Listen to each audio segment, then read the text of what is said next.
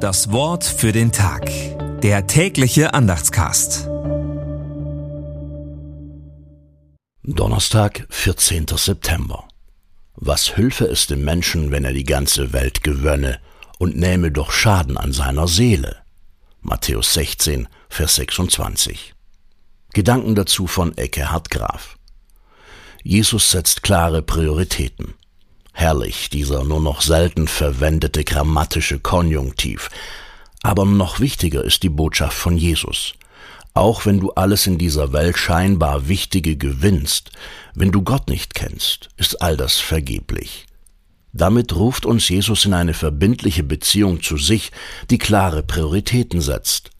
Zuallererst kommt es darauf an, dass wir Jesus nachfolgen, Gottes Willen umsetzen und uns für andere Menschen engagieren. Sonst verlieren wir uns selbst und letztlich unser Lebensziel. Danach können dann auch in unserer Gesellschaft relevante Ziele oder Vergnügungen dran sein. Das Wort für den Tag. Der tägliche Andachtscast. Präsentiert vom Evangelischen Gemeindeblatt für Württemberg.